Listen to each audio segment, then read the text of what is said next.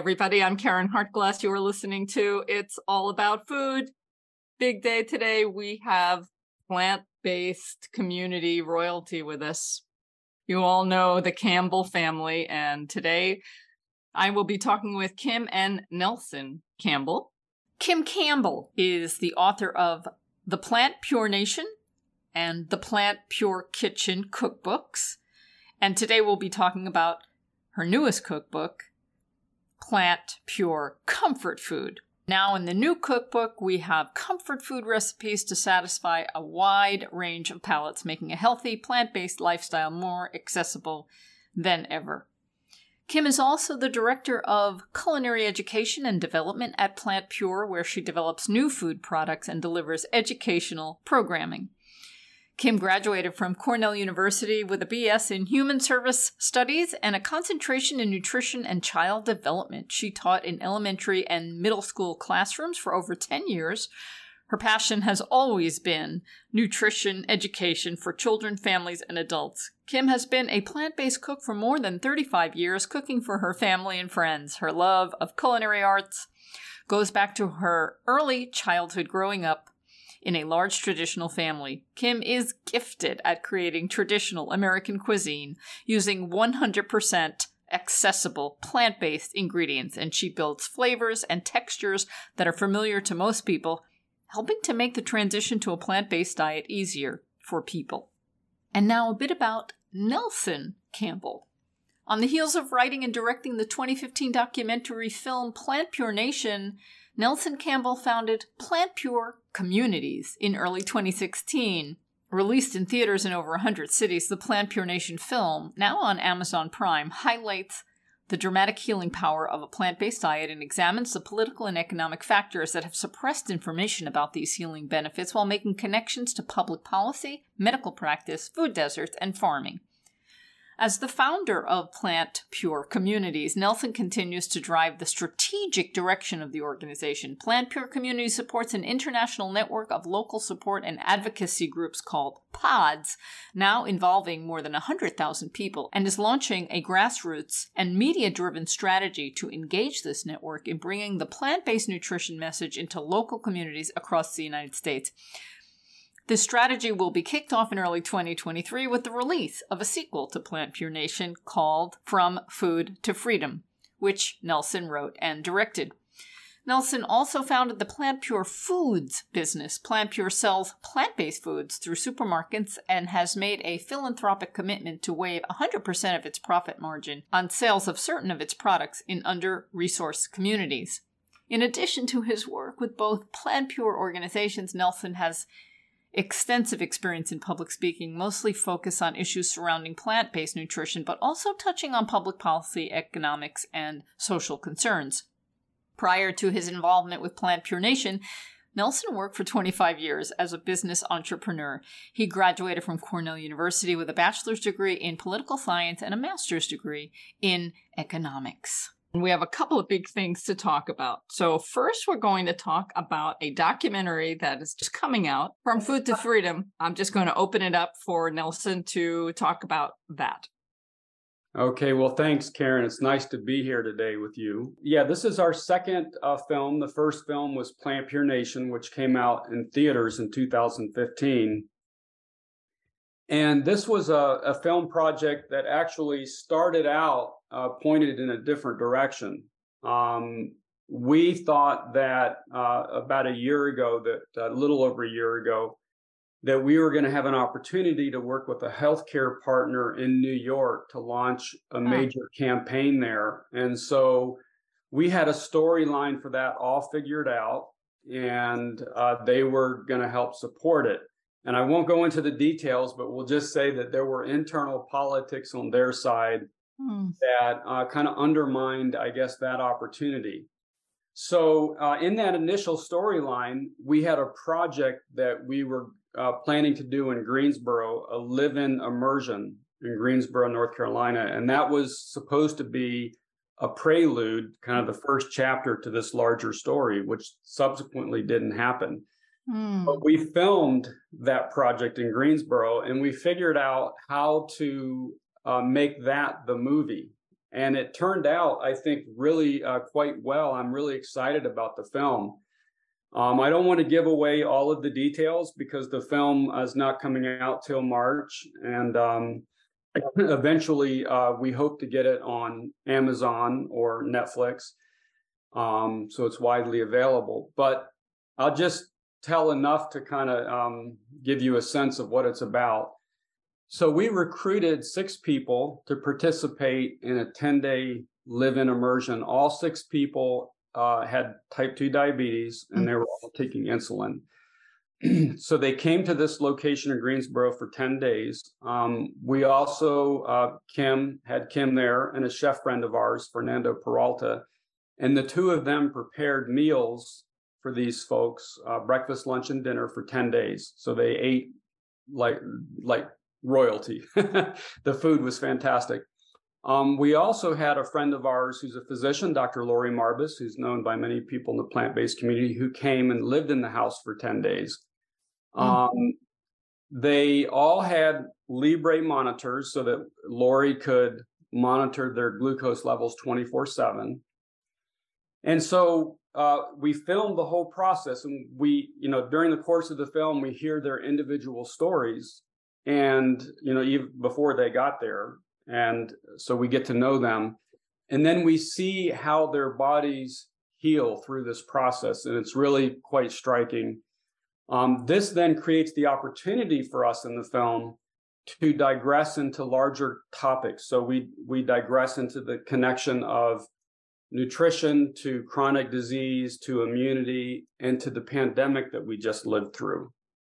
And we also note the failure of many of the authorities to help communicate the connection between food and immunity and, and the worst outcomes from COVID. As we point out in the film, you know, early in the pandemic, the Italian government, when they were experiencing that early surge, did a study and they found that around 99% of the people who were dying had pre existing conditions, mostly chronic conditions. And in this country here, um, the, the, it's a little, uh, a little vague and uncertain, but it, up to about 40% of the people who who were dying in this country actually had diabetes, mostly type 2 diabetes. Um, and yet, this critical connection of food to immunity to the you know worst outcomes of COVID wasn't communicated well uh, at all, actually, during the pandemic. So we discussed that, um, and we also, uh, toward the latter part of the film, we catch up with the participants to see how they're doing six months later. So that's interesting, and it gives us an opportunity to make some other points. So that's essentially the the outline of the story, and um, uh, I'm just pretty excited about it. I think it's uh, it's it's a good film. It is a good film. I'm glad I watched it.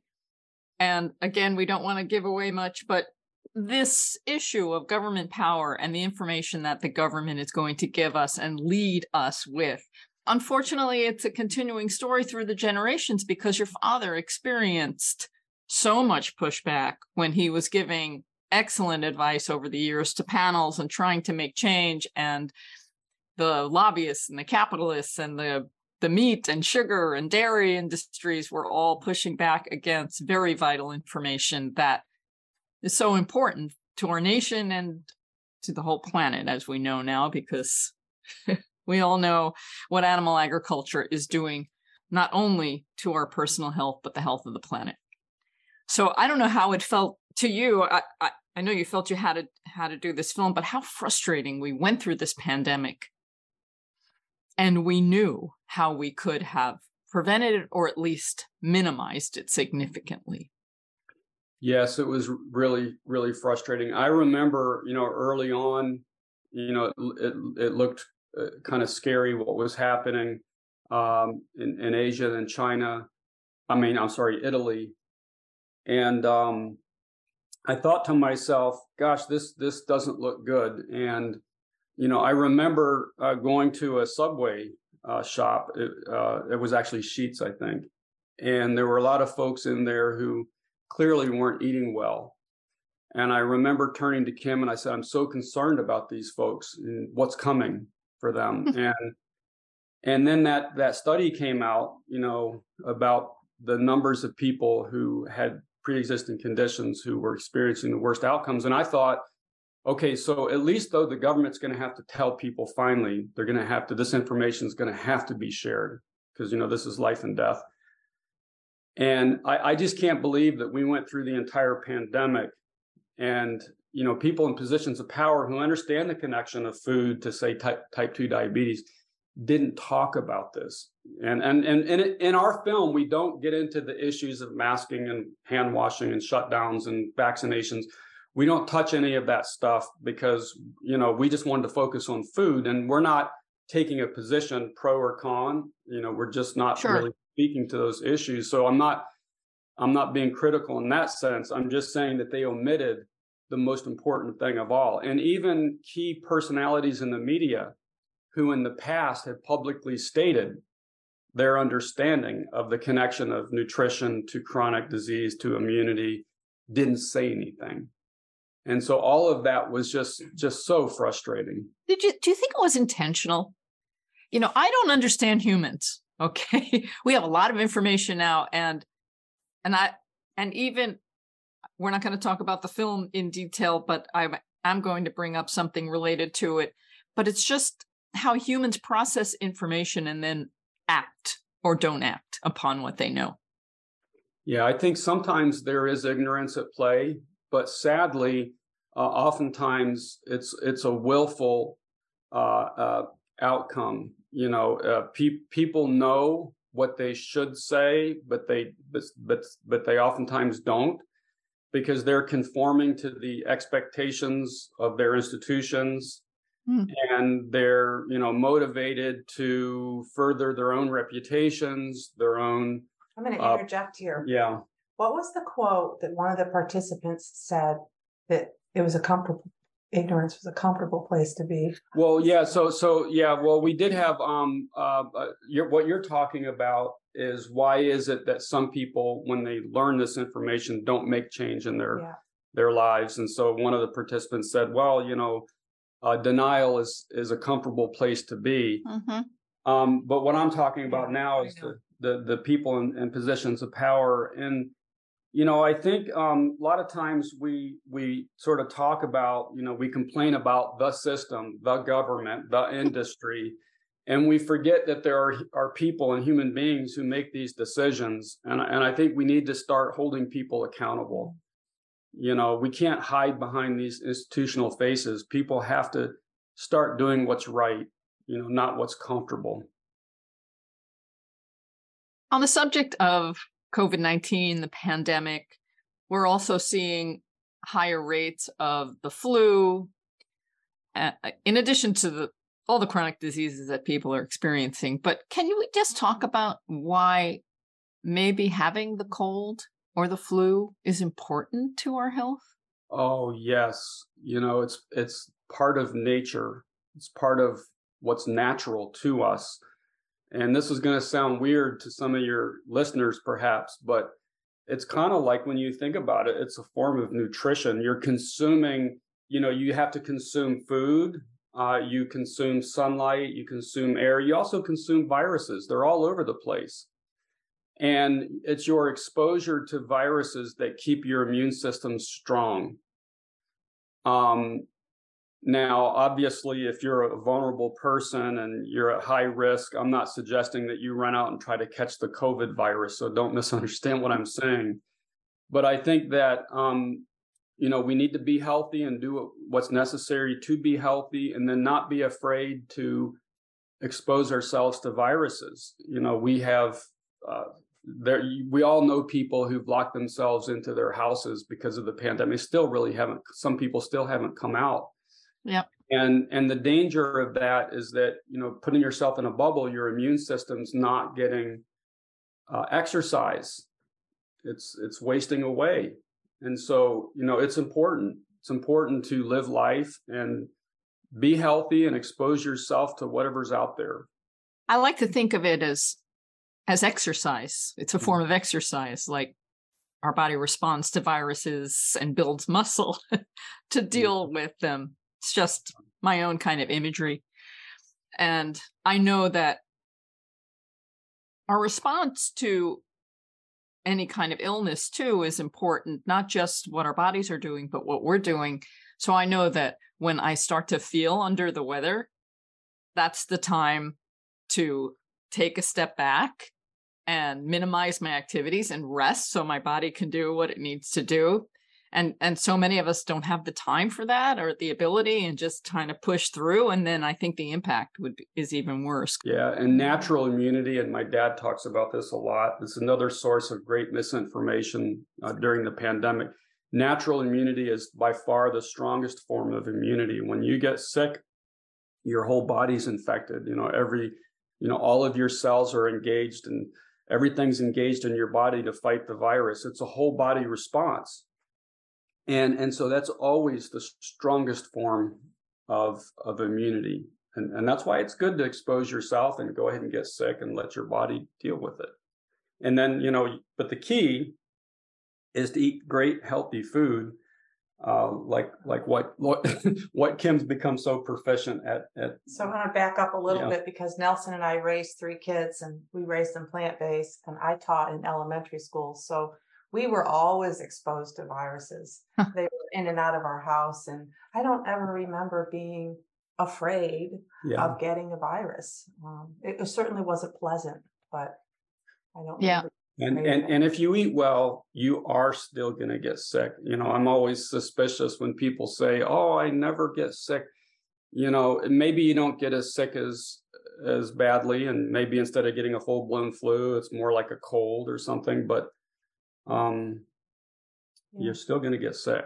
And I know that I've been a vegan for 35 years and vegetarian for longer, and I got advanced ovarian cancer. And I know it was because of the environment, and I know my diet saved my life. I'm, i also had medical care, but um, I was strong and I was able to go through the procedures and get well. So that's the price of being a human being and living on this crazy planet.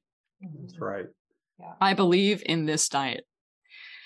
Now, you seem like a very happy couple. I don't know what your daily life is like, but you seem to be philosophically on the same page, at least when it comes to plant foods. And that's important in a couple because there are so many different obstacles to eating well. And society is not in our favor. They're wanting us to do all the wrong things. And it's so important for a couple to be in sync because we're supposed to be taking responsibility for our lives. This film that you've created, it's about freedom, but we have to take responsibility to get that freedom. And part of it is is um, having the support of the people around you.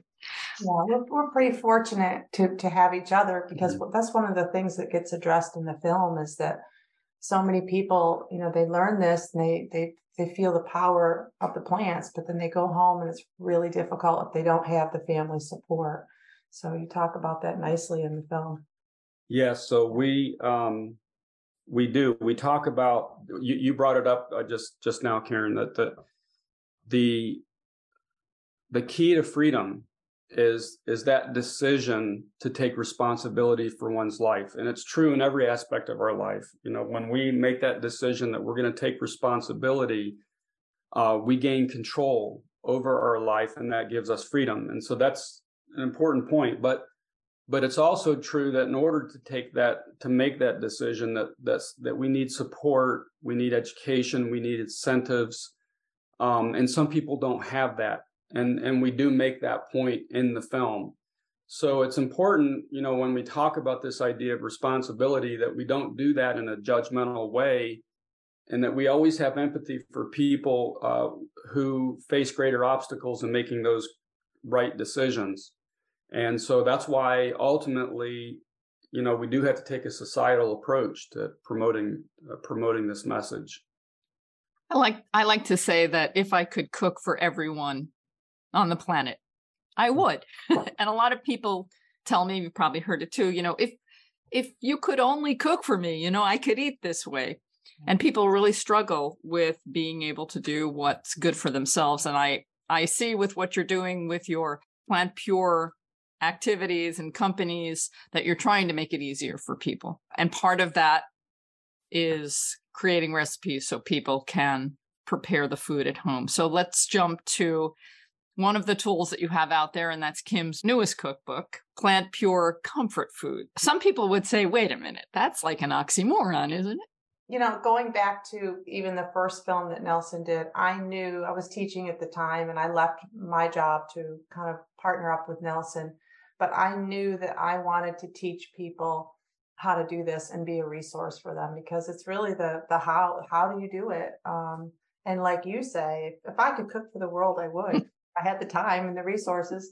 Um, but creating cookbooks allows me to sort of cook for people and give them you know the tools to be successful.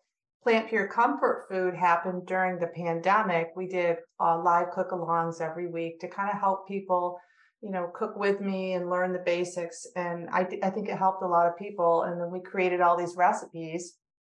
We used these recipes during the film. These were some of the recipes we fed people. Comfort food, because that's that's what's familiar to people and that's what they really enjoyed and they did enjoy the food it was it was pretty amazing so then shortly after the film i called our publishing company and said i think i have another cookbook so that's where plant pure comfort food comes from um, lots of recipes from a lot of different cultures, um, traditional, you know, things like falafels and Spanish paella and um, Asian dumplings, and just some real um, traditional recipes that we all we all know and love. I don't know what people's definition is of comfort food, and I'm sure all of us have our own individual choices of something we reach out for to bring us comfort. But in this sad standard American diet society, most people will reach out for foods that have lots of oil, sugar, and salt. So, how do you make a comforting meal that doesn't have the ingredients we want to put in our bodies? So, our cookbook doesn't use, I don't use any oil when I'm cooking.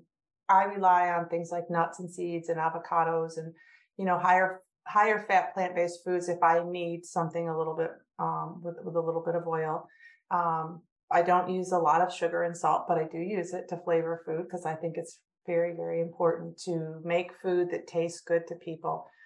So I think one of my mottos is that find your substitutions because the way I build recipes is I go to traditional mainstream recipes and I substitute things out. And most of the time I get something that's very surprisingly delicious. So I think knowing what your meat substitutes are, you know, your soy curls and your lentils and your nuts and your seeds and uh, beans, and I'm probably going to forget something, mushrooms and all those things that are really good protein meat replacements. Then knowing what your dairy replacements are. Uh, I make plant-based yogurt. We make a cheese sauce. You know, kind of going in that department. You don't need to buy the processed cheeses and meats out there because they're loaded with oils and they're expensive so I tell people make your own. And then, um, you know, things like eggs and using flax meal and tofu and using the great substitutions. So I have a section in the cookbook where I talk about substitutions. Um, and I do that, I think, in every single cookbook because I think that's a really good tool to teach people how to go plant based. And I've worked with a lot of people who are traditional mainstream eaters. And that's their first question How do I replace the cheese and the meat? It's not that difficult. Mm-hmm. you have to want to. Mm-hmm. and the information is there. So, just uh, to talk about a few recipes, I was just talking to my brother the other day. He's a vegan, as I am, long term vegans. And he was mentioning that he was eating granola. And I was asking him, Are you buying it? What's in it? You know, because we can be vegan, but we may not be healthy vegans, right? Yeah. I know that uh, uh Dr. T. Colin Campbell was uh, one of the original people talking about how a vegan diet does not mean it's a healthy diet. Mm-hmm. And that's where whole food plant based came from, right? That's right. Yeah. So, anyway, you have a granola recipe that I think I might try and make for my brother. Granola is typically very high in oil. They use a lot of oil to make it crunchy and crispy. Right. I don't. I use bananas. I use dried fruit. Um, a lot of spices. It's it's actually called. I think the title of it is "Customize Your Own Granola." You can make it any way you want. You're really throwing that wet ingredient onto the dry ingredient and teaching people what what dry ingredients can you put in the granola. But the granola is it's to me, it tastes just as good as what you buy on the shelf, and it's a whole lot cheaper. Wouldn't you say? Yeah, very good. yeah. It's funny because I remember the first granola I ever made at home was from a recipe from Diet for a Small Planet back in the 70s, which recently had its 50th year anniversary edition that came out. And I don't make that recipe anymore. I don't want to slam that book or those recipes, but it had things in it that I don't eat anymore. But it was a good start. We are big on pancakes and waffles in our house, and I'm always coming up with new flour mixes. I like to play with gluten free flours. I don't like what's available in the market. We like to everything that we eat to be organic, and it's kind of hard to buy a gluten free flour that's organic. And they have starches in them that I don't particularly care for anyway. So I've settled into some good ones. But I see that you add quinoa a lot to some of your recipes. And I, I always struggled with that because you can't take dry quinoa and just blend it up because you have to rinse it, right? And cook it. It was I good do. to. Oh, you. yeah. Tell me what you do. Because I saw that you had recommended adding cooked quinoa to some of the recipes. Yeah. So that's how I make my waffle recipe. I take pre rinsed quinoa because you can buy that at Costco. Most stores have pre-rinsed quinoa, which is great. And then I put it in the blender and blend it up, make a quinoa flour with a little bit of oats and sweet potatoes, and that's our waffle. It's really, it's really mm-hmm. healthy. So most of the recipes in this cookbook are gluten free. I kind of went down that path because so many people are asking for gluten free and they have sensitivities. So I wanted to honor that as well. There's not all of them. There's a few here and there, but for the most part, they're gluten free. Yeah. yeah, I just want to linger a bit on this on this gluten issue for a moment. It, it it says so much about our society today. Why are people experiencing so many gut issues? Mm-hmm. And wheat used to sustain civilizations. And we have changed, I think, two things. We have changed our guts in a bad way because we're not eating a variety of healthy foods. And we have also changed the plant. And with glyphosate and other ways that we've manipulated wheat, it's not what was originally meant for us to consume. It's sad. Yeah, a lot of people don't realize, but you're right. The modern wheat plant is different than than what came from nature. Um, you know, my dad makes an interesting point in a lot of his talks that uh, when we do eat healthy, though, uh, you know, whole food plant based diet with a wide variety uh, within it, a lot of uh, food allergies that people suffer it diminish or go away. So it's kind of uh, kind of interesting that the the worse we eat, the more prone we are to uh, you know various allergic responses to things, and and that's even true with um, hay fever and all. And I suffered a lot of hay fever growing up as a kid. Now, again, you know, plant-based diet's not a magic solution for everything. So, you know, you're still going to, if you have hay fever, you still uh, are probably going to sneeze in the spring or the, the fall. But I did notice for myself that when I ate well, when you know I started to eat really clean, whole food, plant based diet, um, that my allergies were much improved. We also live on a filthy planet. Yes. Yeah. and I live in New York City, and uh, when the seasons change, especially fall and winter, I I feel it. I have to use a neti pot from time to time just because there's just stuff in my face that I feel like I have to clean out. The other thing about our modern world today is we don't get enough sunshine. Mm. You know, there's a real uh, paranoia, not just about viruses now, but also about sunshine. A lot of people are afraid to be in the sun. Of course, you shouldn't get sunburn, you shouldn't overdo it. But being outside and getting sunshine, and my dad talks about this a lot as well, it's so critical for your immune system. His mom and dad are so interesting every day, if there's sun, it's not always sun in upstate New York, but every day, no matter what the temperature, they go out there for 10 or 15 minutes and sit in the sun, which is, you do that too. Yeah, I don't they, do it enough, but they, I, they take lots of walks. But, yeah. you know, being outside and being, you know, in the, in the natural world is, it's important. Yeah. So just point out some of the recipes that are in this book. Do you have any particular favorites or do you love them all? Um, it depends on my mood. I love them all, actually.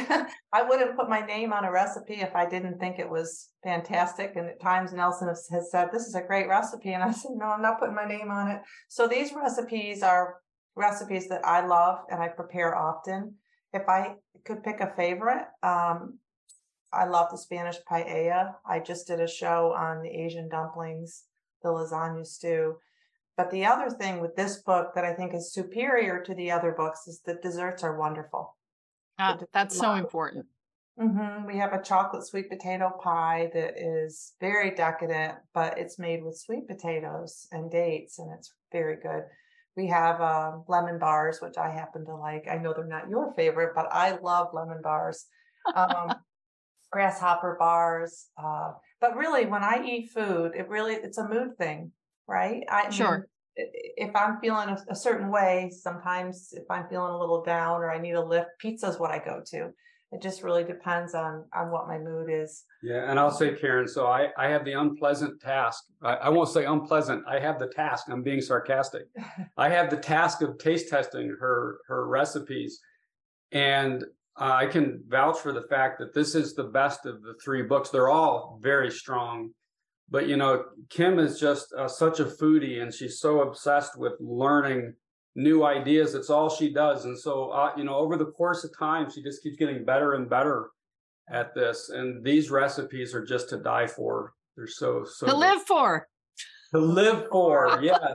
I also think I on, on my side, not your side of the family, I come from a lot of families that are have not embraced this. They've kind of tried it a little bit, but they've not fully embraced it. So I'm always trying to come up with things that I know that my sisters will love or you know that my mother might enjoy and none of them are plant-based. They think plant-based is a cuisine. They don't think it's a lifestyle. Yeah. quite got that through to them, but but I but I actually think it's to my benefit because I'm always trying to build those recipes that they'll enjoy. Yeah, you want to please them and bring them over because yeah. you care about them and you know it's what's best for them. Mm-hmm. It's uh, sometimes it's a strange thing where those of us who are in this movement trying to make change, we can positively impact so many strangers and yet some of the people that are close to us we just can't get to them yeah yes i'm curious when you do these immersions what recipes are the ones that people respond to most like the ones they go oh my god this is just amazing or is it all of them um that's interesting because when we made these meals for them, I had people say that were doing the immersions, they've never eaten this much food and they loved right. it. Um, I used recipes from all three books, mainly this book, but I have to say they loved the mashed potatoes and we made a, a veggie loaf, which there's one in the cookbook. We made the sweet potato pie and they didn't think they could eat that because they were diabetic, but right. yes, you can eat that. Um, they like the palak paneer too. The palak paneer, which is an Indian dish. Um, they loved scrambled tofu. Uh, Fernando made breakfast for them every morning. They loved that. Um, yeah, they they pretty much liked every just about everything. I mean, there was a meal here or there that maybe one of them or two of them didn't like as much as the others, but that was the goal um, though, was to provide them with a lot of variety so that they could pick those few that they really liked and repeat because most of us don't eat you know out of a whole cookbook for a whole month. We tend to eat those same recipes over and over so but they love the recipes. yeah they love the food overall. Yeah. For me comfort food are root vegetables. I love potatoes and i love sweet potatoes and like your sweet potato pie we're we're learning just how wonderful the sweet potato is. And there are so many, there are so many different colors and textures, and some are really, really super sweet and some not so much. And I'm really grateful that we live in this global community where we can experience a greater variety. There are advantages to being able to experience things from around the world in a good way. And and that's one of them. Sweet potatoes. Yeah. yeah. and are they sweet potatoes or are they yams? Doesn't matter to me. Yeah, we we love potatoes, all kinds yeah. of potatoes. I would we're say big, we eat potatoes almost every day. We're big potato fans. It's definitely on my top five of favorite foods. Now, I have just a question here, and I don't want to mention any names, but you mentioned in the forward that there are too many people in the plant based community that have taken extreme positions, not well founded in science that make it harder to develop and de- deliver good tasting food to those who are used to a mainstream way of eating. Can you elaborate on that a little bit? So there's there's a, a big push to they call it SOS free, um, and they've also you know taken a lot of other things out, but salt, oil, sugar, no caffeine, no alcohol, no I, I don't know. It, the list goes on and on. No gluten. When we have that many parameters around being plant based, it makes it so difficult for those people walking into it because well first of all if you take all the salt and the sugar out of the food it's not going to taste very good. So you've got to season food with something. So that's my first thing. But but making it so difficult that i know my own sisters have said i i, I couldn't cook this way. There's just too many too many parameters. Everything has to be organic and has to be um, non-gmo and those are great things but it doesn't have to be all the time. You know you do your best. You, you can finish yeah. that. well the other thing is um, there's there's a lot of confusing information out there.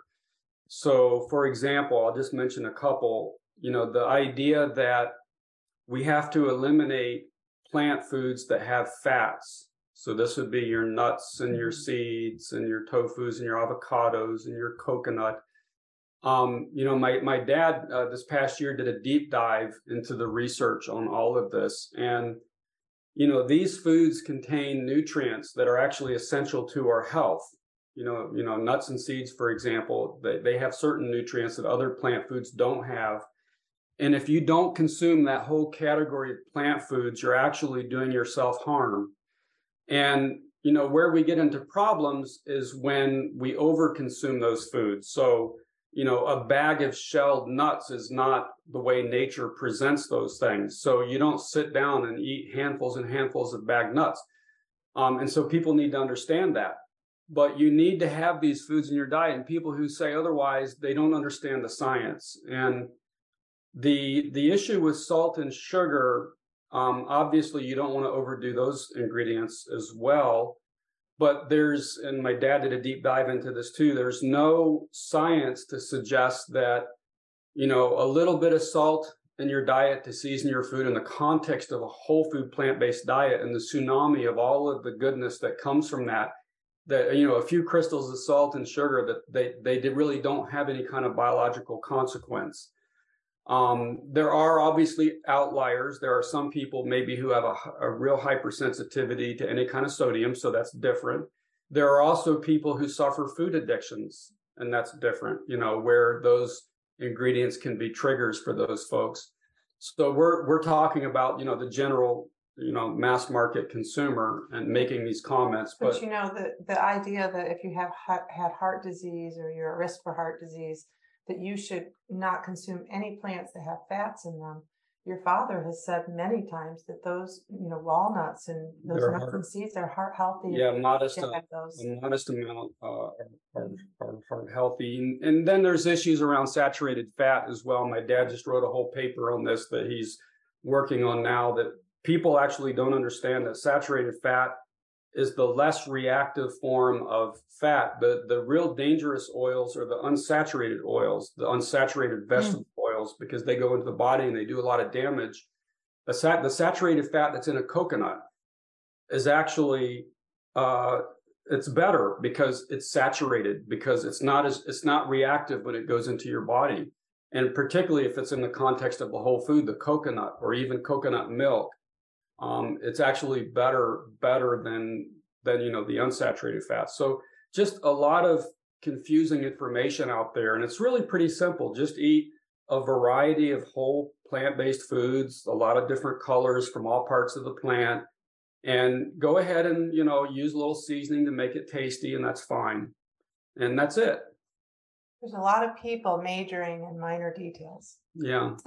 oh, I like that majoring in minor details and and also people that are claiming that they're experts or knowledgeable about nutrition based on what they read on the internet.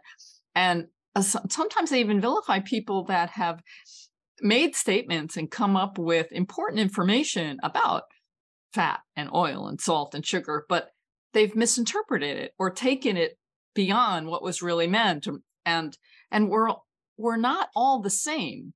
And as you said, some people have issues with something specific, so they need to completely eliminate it being a problem with salt or uh, being addicted to sweet foods. Yeah. So we have a lot of this. And unfortunately, the government could play a really big role here by just making some really important broad statements how it's important to eat more plants and far less animals and far less processed foods. That's all we need them to do. We don't need the government to say everybody should be vegan, even though I would like them to do that. but they could easily move the bar in a better direction, and then we could focus on the details. I want to kind of tie together the film and the cookbook. So we learn in the film that people struggle with diet and even those people that have been given the knowledge and are, are shown what to do and how to do it on their own it's difficult and it's hard to stick with it because there are so many different parameters. Uh, and and there are more tools that are needed. And cookbooks are certainly one of them and cookbooks that they know about that they know they there are recipes in them that they could make. And we need more than that. And i know that your plant pure communities the pods and the products that you're creating are all there to kind of help support. Perhaps you can embellish a little bit more on what it is that you're doing with your books and your film and everything with the plant pure concept. Well, we um yeah, we are kind of taking a more holistic approach to this using media to help educate and inspire people and we have this pod network that's growing and you know provides support to people and and many pods are engaging in their local communities to help spread the message and then we have this food piece with you know food products and and, and Kim's cookbooks and and and we're going to be doing a lot of media in the future around Kim and her culinary instruction. So we are tackling this in a holistic way our biggest challenge, Caryn, has been actually uh, funding. How do we sustain all of this? And that has been a real challenge for us. These these two organizations um, on on the on the food side, we're getting closer to, to a point, a break even point, but not quite there yet. It's mm. always hard to sustain a nonprofit, you know, because you're not selling a product or something. Um, and so that's been extremely difficult, you know. And then you kind of get caught in a in a trap where you know you don't have enough money and bandwidth to go out and raise the money. And so we've been we've been stuck in that wheel too. So you know um, we're trying to do a lot but you know quite frankly it has been a struggle too um, to sustain all of this. So so we'll we'll see what happens but we're you know we're doing our best. I know you have many plant pod communities and it's really important to have these social networks at a local level where people can learn together and have support but I do know that um, people don't have a lot of time for that. And some people would like to make an income from doing some of that too. So I'm sure that's challenging all around in terms of the volunteers and the people that are at the grassroots level doing the work that's so important. Yeah, money money makes the world go around, which is why it oftentimes spins in the wrong direction. Mm-hmm. Exactly. Yeah.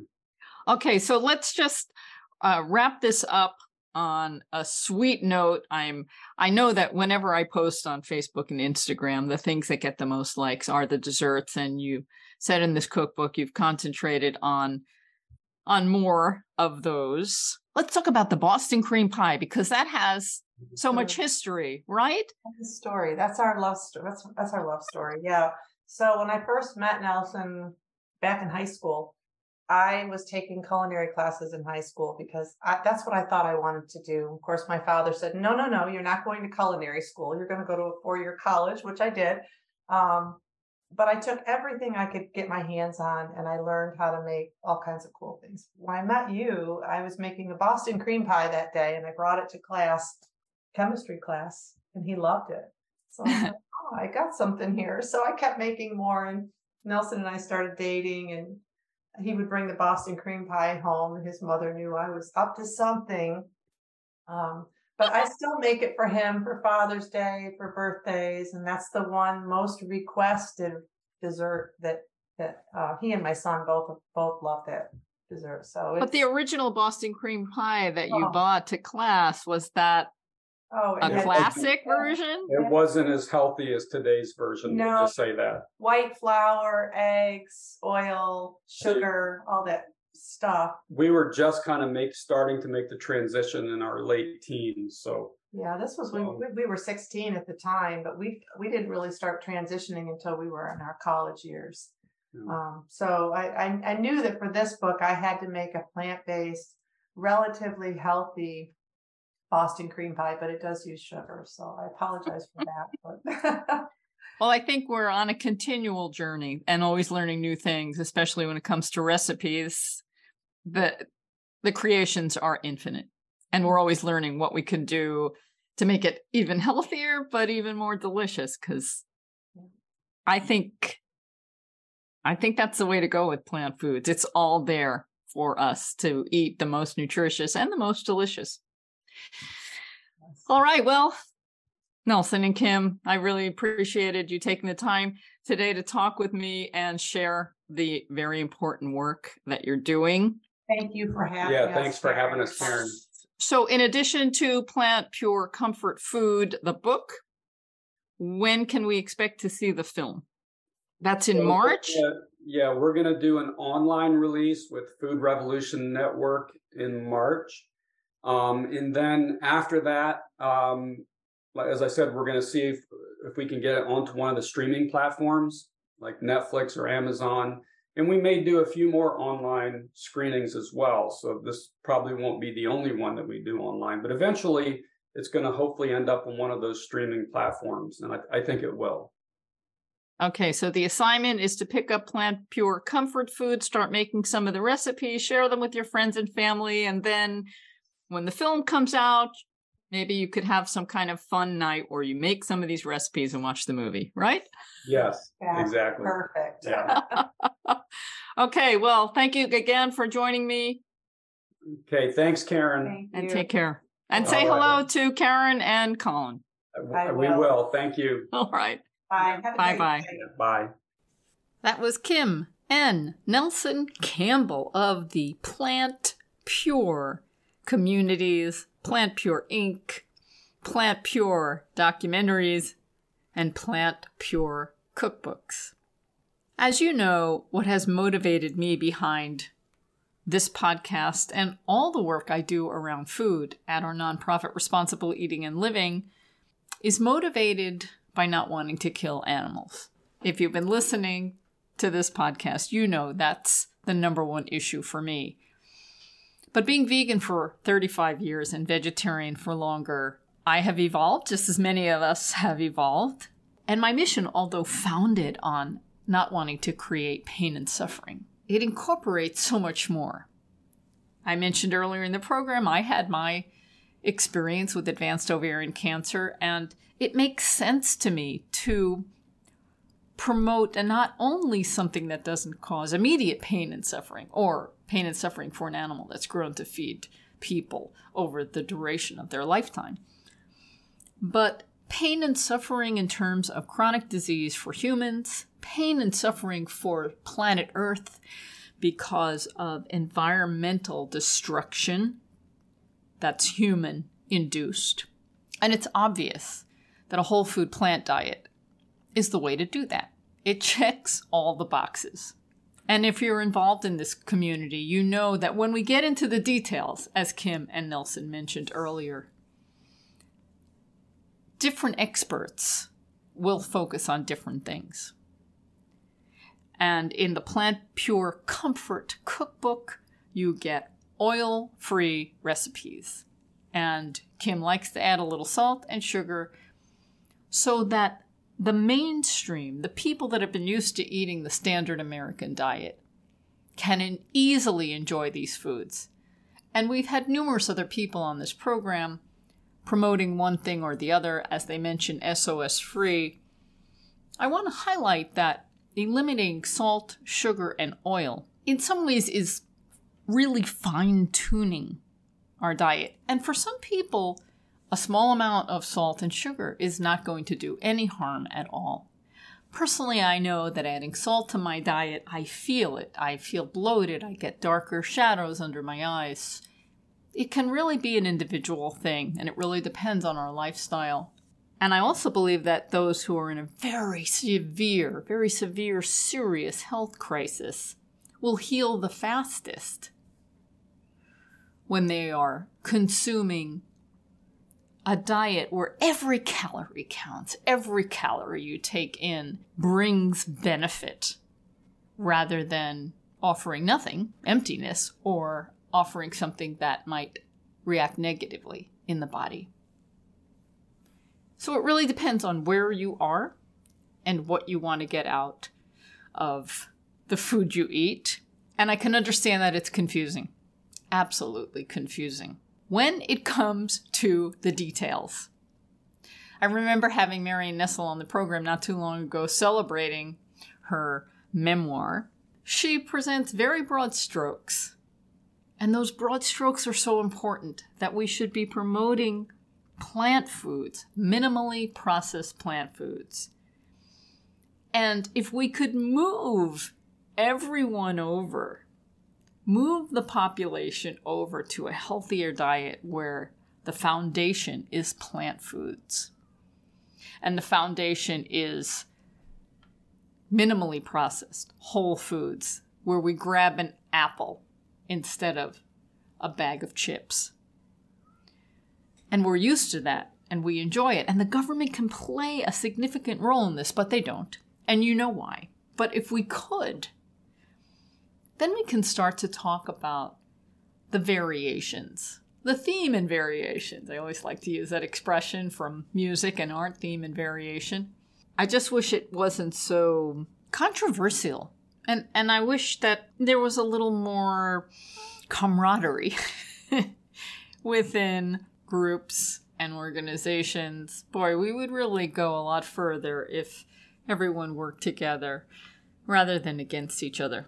But we have a lot to celebrate. We have people like Kim and Nelson Campbell who are doing wonderful things and creating great recipes and films to educate us and help move help move humanity over a little bit. I've seen some comments recently about people not liking the use of process because basically, when we harvest any food, from that step on, we're processing it one way or another. And the question is, how far do we have to go to consider a food really, really processed? And I'm going to reference Marion Nestle again because she considers something ultra processed as something that you cannot make in your own home, that you need industrial ingredients or even a factory to create some of the products that we see in stores. And I think that's a pretty good definition. Certainly, when we peel the skin off of something, that's a form of processing. When we heat something, that's a form of processing. When we put something in a food processor, it has the word process in it, that's a form of processing, but these are all pretty mild and they don't have as big an impact on the nutritional value, the quality of the food as ultra processing does. So maybe we have to add adjectives minimally processed, marginally processed, very processed, ultra processed in order to get a better idea of the food. But but the simplest thing, the simplest way in my opinion, is to buy foods, if you're not growing your own foods, is to buy them in the simplest form that you can find them and then prepare them in your own kitchen because then you know what's in the food. There's been some conversation about protein bars and these bars in general, if they're healthy or not. New York Times had an article recently called Are Protein Bars Actually Good for You? Or are they just glorified candy bars? And Clif Bar, I think they're getting nervous because we're starting to pay attention to the ingredients on the labels, and Clif Bar always came across as something healthier. than a candy bar. They sponsored a workshop, and the article was published in the Oxford Academic Making Healthy, Sustainable Diets Accessible and Achievable, a new framework for assessing the nutrition, environmental, and equity impacts of packaged foods. And while the article in the New York Times wasn't so bad, it was okay because they talked about how we shouldn't be focusing entirely on protein, and many of the bars may not be so good for us because they have a lot of added sugar. They couldn't help but include a little needling for the vegan. There was a paragraph that started Protein bars might make sense for someone who needs to increase their protein intake, for example, a vegan who doesn't get enough protein from their diet, or someone who just had an intense workout. Mr. DiMarino said, Right, Mr. DiMarino needs to learn a few things, and the New York Times should know better than to put something like that slamming vegans because not only do vegans not have a problem getting protein, we know that all plant foods contain complete protein. Vegans in general get more varied nutrition, get more of the necessary vitamins and minerals, and the few things we don't get, like B12, can easily be supplemented. and at the end of the article, Marion Nestle is saying opt for the ingredients you recognize. If they're largely nuts and fruits, that's not bad. And on top of that, Dr. Nestle suggests eating a handful of nuts. But Mr. DiMarino, who is slamming vegans, recommends tuna or hard boiled eggs, which are high in protein but not processed. Mr. DiMarino, you need to do a little more research because those hard boiled eggs, although they may not be considered processed, those chickens who produce those eggs have been processed. They have been processed in many ways, consuming feed that is processed, and the drugs and the nutrients they're given and the inbreeding that's been done in order for them to create a certain kind of egg. That's all processing and it's all industrial and it's not good. And let's not even talk about tuna. Thanks to the filthy planet we live on, most of the living creatures in the ocean are filled with all kinds of toxic materials. I think the point is that these bars aren't the best thing that you can put in your body, right? Fruits, raw nuts, and seeds. If you even need a snack, because snacking is not the ideal way to eat, we should be eating two or three meals a day that are satisfying. We leave a big enough break in between the meals so that we can digest and detox and then eat again.